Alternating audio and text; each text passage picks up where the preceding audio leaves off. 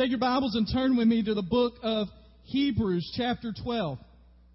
Now, I was thinking about Father's Day, and I was thinking about even Vacation Bible School and what, what tends to happen after Vacation Bible School, and just thinking about the Christian life in general. One of the things that I thought about as we think today what God would want us to learn is that as Christians and as people in general, we're pretty good at starting projects. A few months ago, I talked about finishing strong and mentioned that out of all of the cases in the Bible, there are very few that actually finish strong.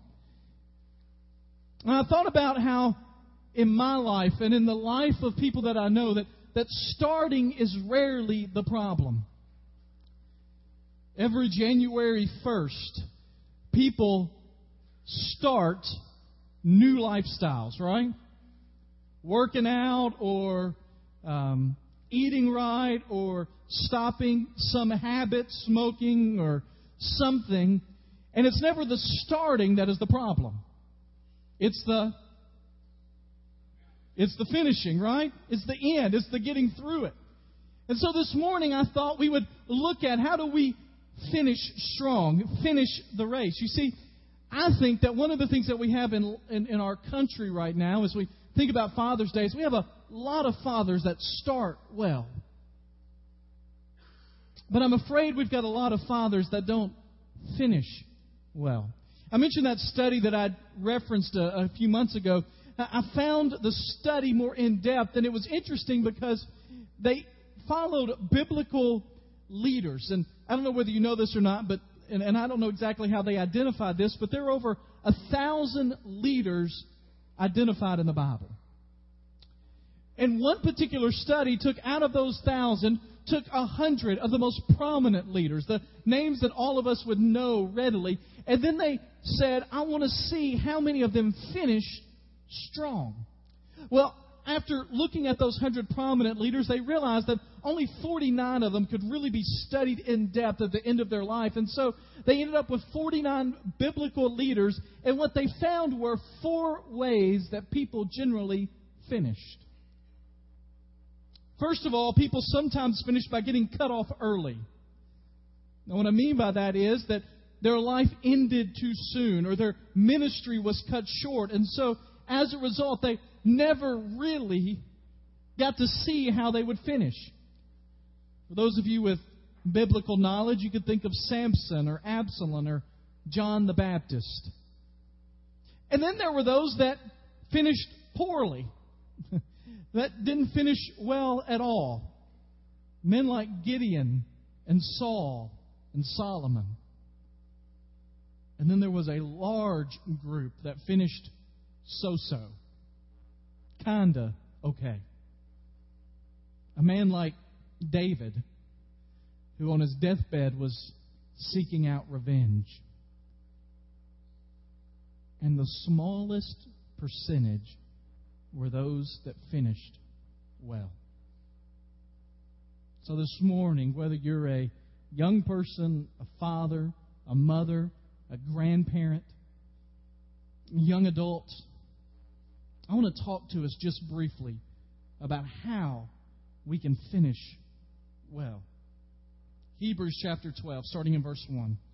It says, Therefore, since we are surrounded by such a great cloud of witnesses, let us throw off everything that hinders and the sin that so easily entangles, and let us run with perseverance the race marked out for us.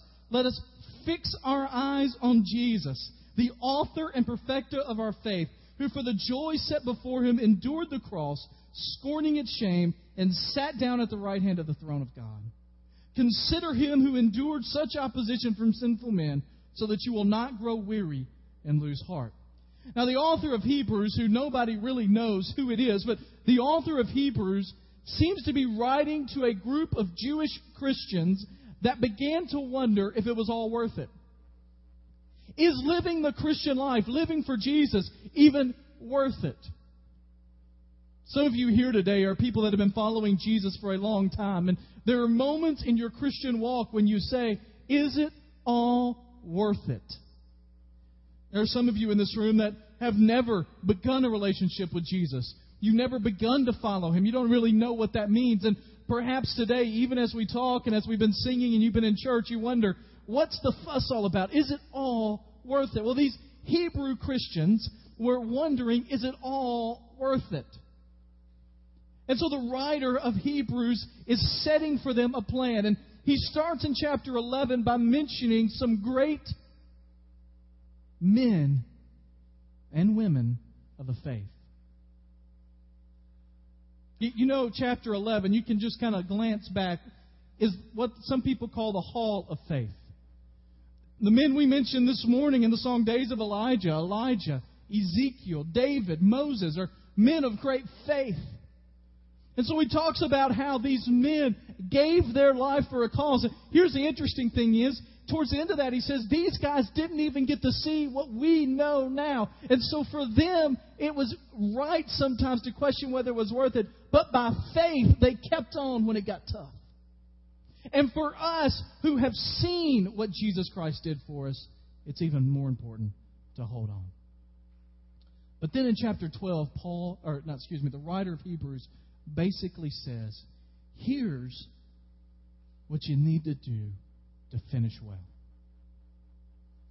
And the first thing that we have to do is we have to tap into, rely on, think about the support system that we have. We take comfort in our support system. Paul gives this picture of a big athletic contest, and those days, this is the time when the Olympic Games, the Isthmian Games, big games were happening all over the Roman Empire, and they would be the games where people would gather in stadiums of several thousand. Places like the Roman Colosseum, and there were other places around. Now, I know it's hard for us to imagine stadiums of 60, 70, 80,000 people. Anybody been to one of those? Anybody been to 108,000, a few miles east of here, greatest place in the world? That's right. But there is a moment for those of you that have been to a Tennessee game. There's a moment right at the beginning of the game, right? Before the game actually begins.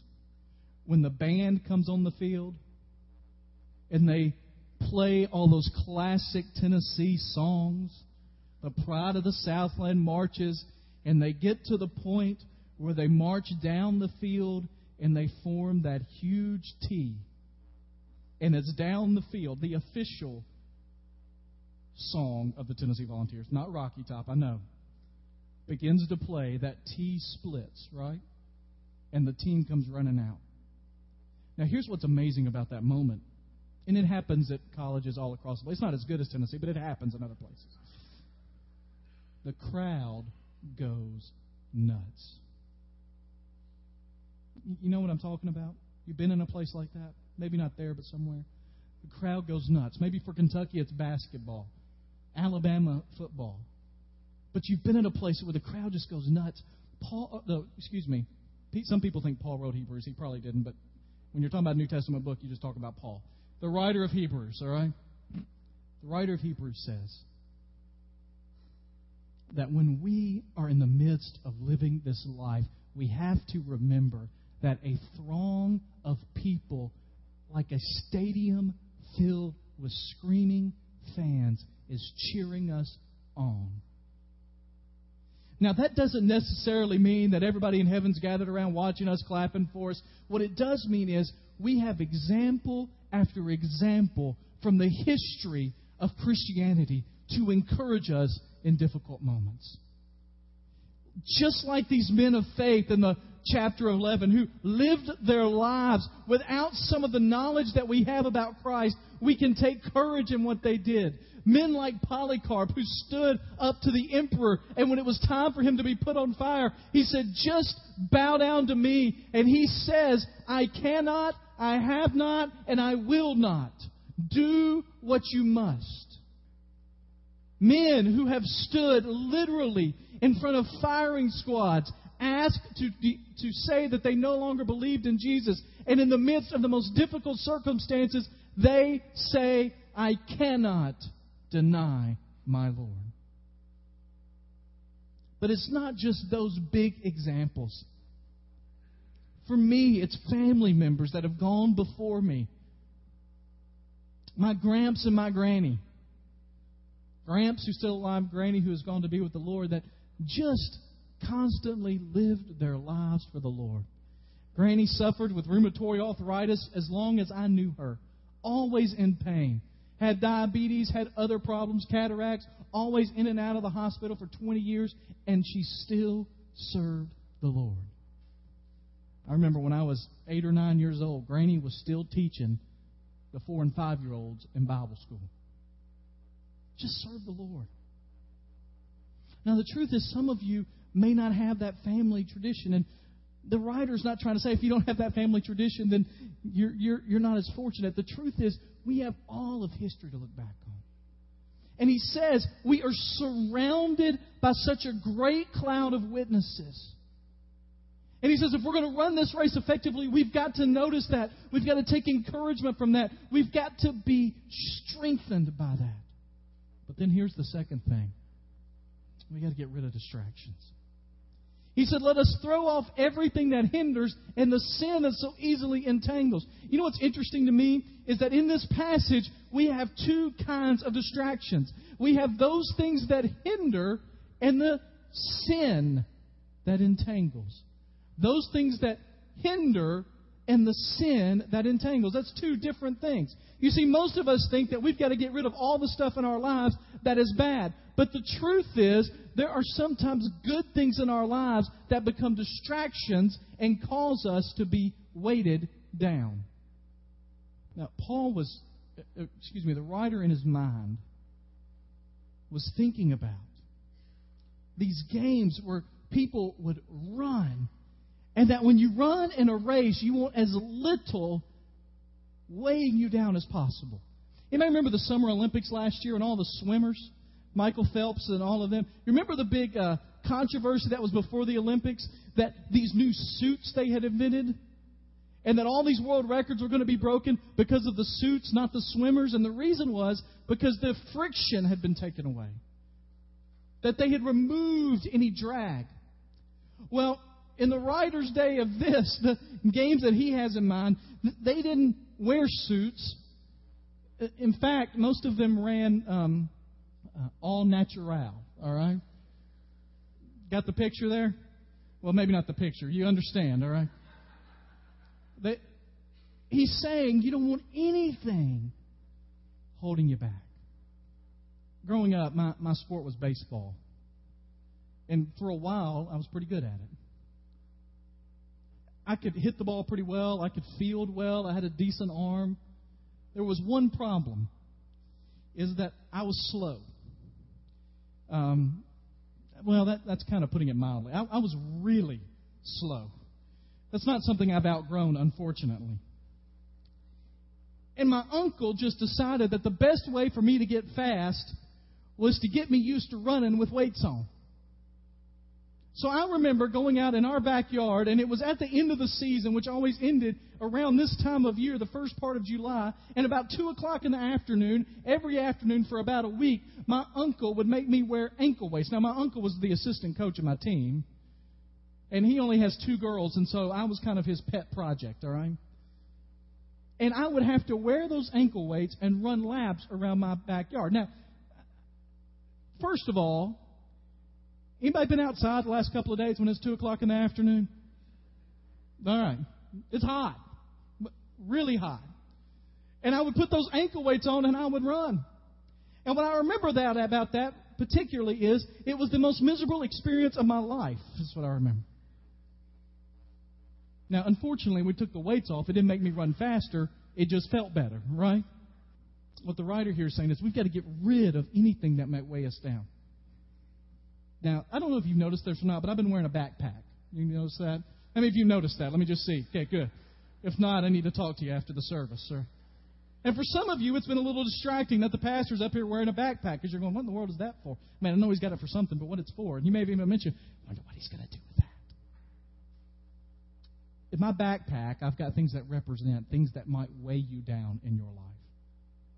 Because I can tell you, it's, it's always a little warm on this stage, but even over the last few minutes as I've been speaking, it's gotten hot up here with this on my back. it just weighs you down a little bit. So, for just a few minutes this morning, I thought we might take a moment of reflection and see what it is, those good things in your life that might be weighing you down. Let's see. Well, since I've already talked about it, sometimes there are passions in our lives. It's Tennessee football. That if we give too much of ourselves to, can become distractions. Now, there's nothing wrong with this in and itself. It's really not. Some of you think there is, it's not. But when we let it become too much, it can weigh us down. Now, you're going to help me out here, all right? In the scripture, what does it say we need to do with all of our distractions? Throw them off, all right? And so at the end of me talking about a distraction, you're going to say back to me, Lyle, throw it off, all right? You got that? Is that okay? Here, let's try it. You say it. Okay, some of you just said throw it off. Some of you just said off. Some of you said Lyle, throw it off. Let's just say throw it off. Just make it simple, all right? I don't want to complicate things too much for you, all right? So on the count of three, throw it off. One, two, three. That's what we're going to do, all right? You got it? You got your part? Okay. So the first thing is passions in our lives. They're not necessarily bad, but they can be difficult. There's entertainment in our lives, you know? We got CDs, we got DVDs, we got MP3s, we got downloads, we got uploads, we got all kinds of stuff, right? And in and of themselves, entertainment is not bad. But when it becomes too much and it becomes a distraction, what do we need to do with it? What do we need to do with it? What do we need to do with it? I'll try not to hit you. Other people maybe, but not you, all right? Let's see what else. What's this? Church bulletin, right? Sometimes in our lives, what can keep us from really following the Lord is our faithful church attendance. Making sure we're here even when we don't feel like it or want to be, but we're here because it's what we're supposed to do. Now, I'm not telling you all to leave. Next week, I don't want 50 people here, all right? What I am saying is that when just coming to church becomes more important to you than your relationship with the Lord, then you've got something out of whack. Now, on the inside of this is an order of service that we rarely follow. Have you noticed that? That's okay. And there are sometimes things within the church that we become set on it being the way we want it to be that when it's not the way we want it to be, it becomes distracting to us in our walk with the Lord. And whenever just sheer church attendance or things being the way we want them to be interferes with our walk with the Lord, what do we need to do? Throw it off. Sometimes trying to keep up with all the latest stuff and being cool can be a problem. Now, these glasses are the coolest glasses I know. They're Diego glasses, and they don't quite fit my head. So you just have to imagine they're cool, all right? Sometimes churches fall into this, sometimes people fall into this, just trying to keep up with the latest stuff. The right clothes, the right music, the right stuff. And anytime that becomes distracting, what do we need to do? I'll get to y'all over here in a minute, all right? Got to look down into my bag here.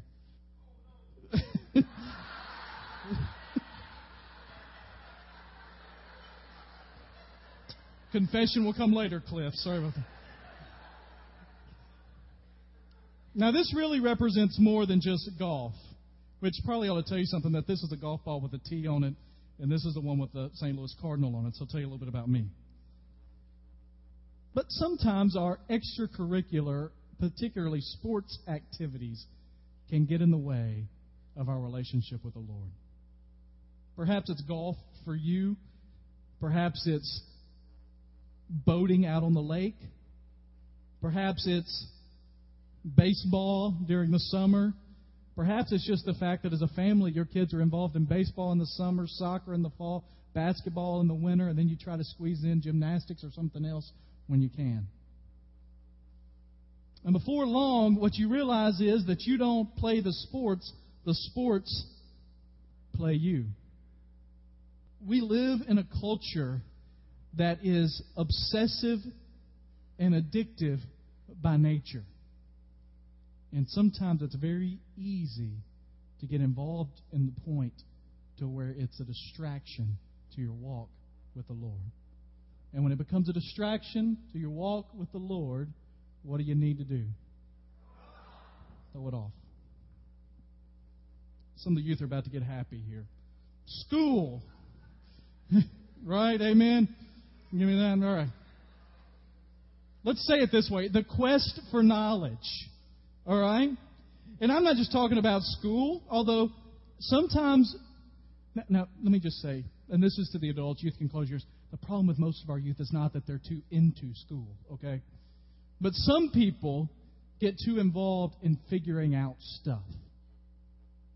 I've been a part of churches and I've seen Christians that one of the things that I see about them is I'll find a Christian that can quote you verse and scripture, everything you want to know about the Bible, and when they live their lives, they don't look very much like a loving follower of Christ. Because they filled their mind to the point where they've kind of disregarded what they're learning. And a heartless Christian is as terrible as a headless one. And so while it's important to gain knowledge, it's also important to make, you keep, make sure you keep it in perspective. At seminary, I, I run in occasionally to guys that think the program that I am in is not as good as the other programs because I'm actually spending time doing ministry. Now, they don't say it that way. They just say, you're not spending all your time learning intellectually what you need to. I just call that baloney. All right? And my prayer is, even as I'm pursuing a very high academic degree, that I hope someday they'll give to me. Just maybe they'll just give it. My prayer is that I never forget that knowledge in and of itself puffs up, as Paul says in Corinthians. And so, anytime your pursuit of knowledge or school becomes more important than your relationship with Christ, what do you need to do? Throw it off. Okay, you don't have to duck yet, all right? Now, I'm not, most of you probably realize I'm not very comfortable with this in my hand, all right? But this represents what? Work. I know that nobody in here has ever allowed their work to interfere with what's really important in life. But just in case, let's talk about the fact that while Scripture teaches us that a good work ethic is vitally important, it also teaches us it's not the most important thing. And there are many men, especially, who have given their lives to provide for a family, but they give their lives so much to work that they no longer have a family for which to provide. Men who have given themselves so much to work to fulfill the obligations that God has called them to that they no longer acknowledge the God that called them to that. And any time in your life when the hours you're spending at the office or on the job become more important than your faith in the Lord Jesus Christ is a distraction that you need to get rid of. Amen? And anytime that happens, what do we need to do? Throw it off. I'm not that crazy. Two more things. Now, most of you, I mean, in fact, all of you have never seen this. This is our Brazil Volunteer Handbook, and this is what it represents. Not earlier we talked about coming to church, the things we like about church, but sometimes our work in the church, our work in the things of God, can become distracting. Sometimes in our lives we can commit ourselves to doing so much for the Lord that we neglect having any time or relationship with the Lord. And so as a result, our good deeds, our good works become cumbersome, weighty when it comes to following the Lord. we're going to have a great trip, and three weeks from today, we'll be in Brazil. We're going to have an unbelievable trip. But what my prayer is for the Brazil team and for you that are involved in any kind of ministry, that if the ministry becomes more important than your relationship with Christ, you need to do what with the ministry? Throw it off. One last thing. What's this? Cell phones. Some of you need to stop texting so you can listen to me up here. We live in a connected world, right? We live in a world that at any moment you can be connected to people anyway. It's just amazing. This morning on my computer, we uh, we sent a team off from Englewood and Jackson to Brazil yesterday. They had a little complication, not a big deal. And I need to get in touch with the missionary in Brazil. And so on my computer, through a program, I called the missionary in Brazil this morning and talked to him on my computer. We hope in a couple of weeks that in some way we'll be able to communicate back with you during our worship time from Brazil. It's just an amazing world, isn't it? And today it's even more connected with things like Twitter and Facebook and LinkedIn, with cell phones and text messages, multimedia text and email. We can be connected all the time. I saw this week that, that the average American worker spends 10 hours a week dealing with spam email. Now, the truth is, all, none of that stuff is bad. But when it becomes something that kind of controls your life, it becomes a distraction between you and your relationship with the Lord. And anytime that happens, what do you need to do? Throw it off. It says in Scripture. We ain't got to the second part yet. If there's anything in your life that's weighing you down, you need to throw it off. Now, I know it kind of defeats the purpose, put the backpack back on. But I just want you to imagine in your mind how much less this weighs. And the truth is, your life is much easier to run if you've got the distractions out of the way. Here's a second thing it says get the anything that hinders and then the sin that so easily entangles. The actual picture here, that's not a great translation, is of a pack of wolves surrounding its prey. And the picture here is that when we allow sin to continue in our lives, that it is literally like a pack of wolves have gathered around us and are steadily closing in for the kill. And all of that stuff I mentioned earlier is good stuff. It's, it's stuff that I'm not saying you got to get rid of all that stuff in your life. What I'm saying is when it becomes a distraction to your walk with the Lord, you need to get rid of it. The sin in your life is never good.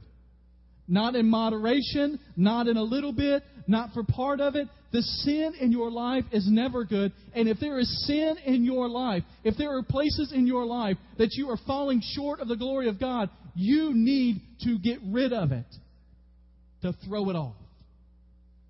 I uh, mentioned earlier the, the study that had all these guys, and some were cut off early, and some finished poorly, and some finished so so. What's interesting is when they studied that, they found that the biggest cause of them not finishing well was giving sin a foothold. And there were three ambushes, these guys said. There was the ambush of infidelity, the ambush of money, and the ambush of a neglected family. And all of those are what contributed to their falling. And so let me just simply say this. If there's an area of sin in your life, you need to get rid of it. Plain and simple. Here's the last thing rid yourselves of distraction and then fix your eyes. Focus on Jesus. Verse 2. Let us fix our eyes on Jesus. Now, what's interesting here is he then takes us through a progression of where we ought to fix our eyes on exactly what about Jesus we ought to fix. First of all, he's the author and perfecter of our faith. That means he was the beginning and he is the one that made it complete. Who for the joy set before him. And it's almost like he's taking us through an image here. Endured the cross, and so we see him hanging on that cross, dying for our sin, scorning its shame. We see those mocking him at the foot, and yet Jesus is steadfast in his commitment to fulfilling the call of God on his life to give his life on the cross. And then it says, when he scorned its shame, the idea is that he rose again from the grave on the third day, that he endured it, that he rose again victorious, and the last thing, and then he sat down at the right hand of the throne of God. What he's saying is, we don't have to live this life on our own. We can fix our eyes on Jesus. We can focus on who he is and what he did. And when we fix our eyes on one that has already lived the life that we're called to live, then we are given strength to finish well. Verse 3 is one of my favorite verses in Scripture. Because remember, he's writing to a group of people that are ready to give up. They're saying it's not worth it anymore. And in verse 3 it says, Consider him. Who's him? Jesus. Who's him? Consider Jesus, who endured such opposition so that you will not grow weary and lose heart. He says, if you're thinking about giving up, don't do it. Here's the thing that I know that in myself, in my flesh, there is a very limited amount that I can do for the kingdom of God. But together with my Savior who now lives through me, I can make a major impact for the kingdom. And the truth is that He carries me to places that I couldn't go on my own.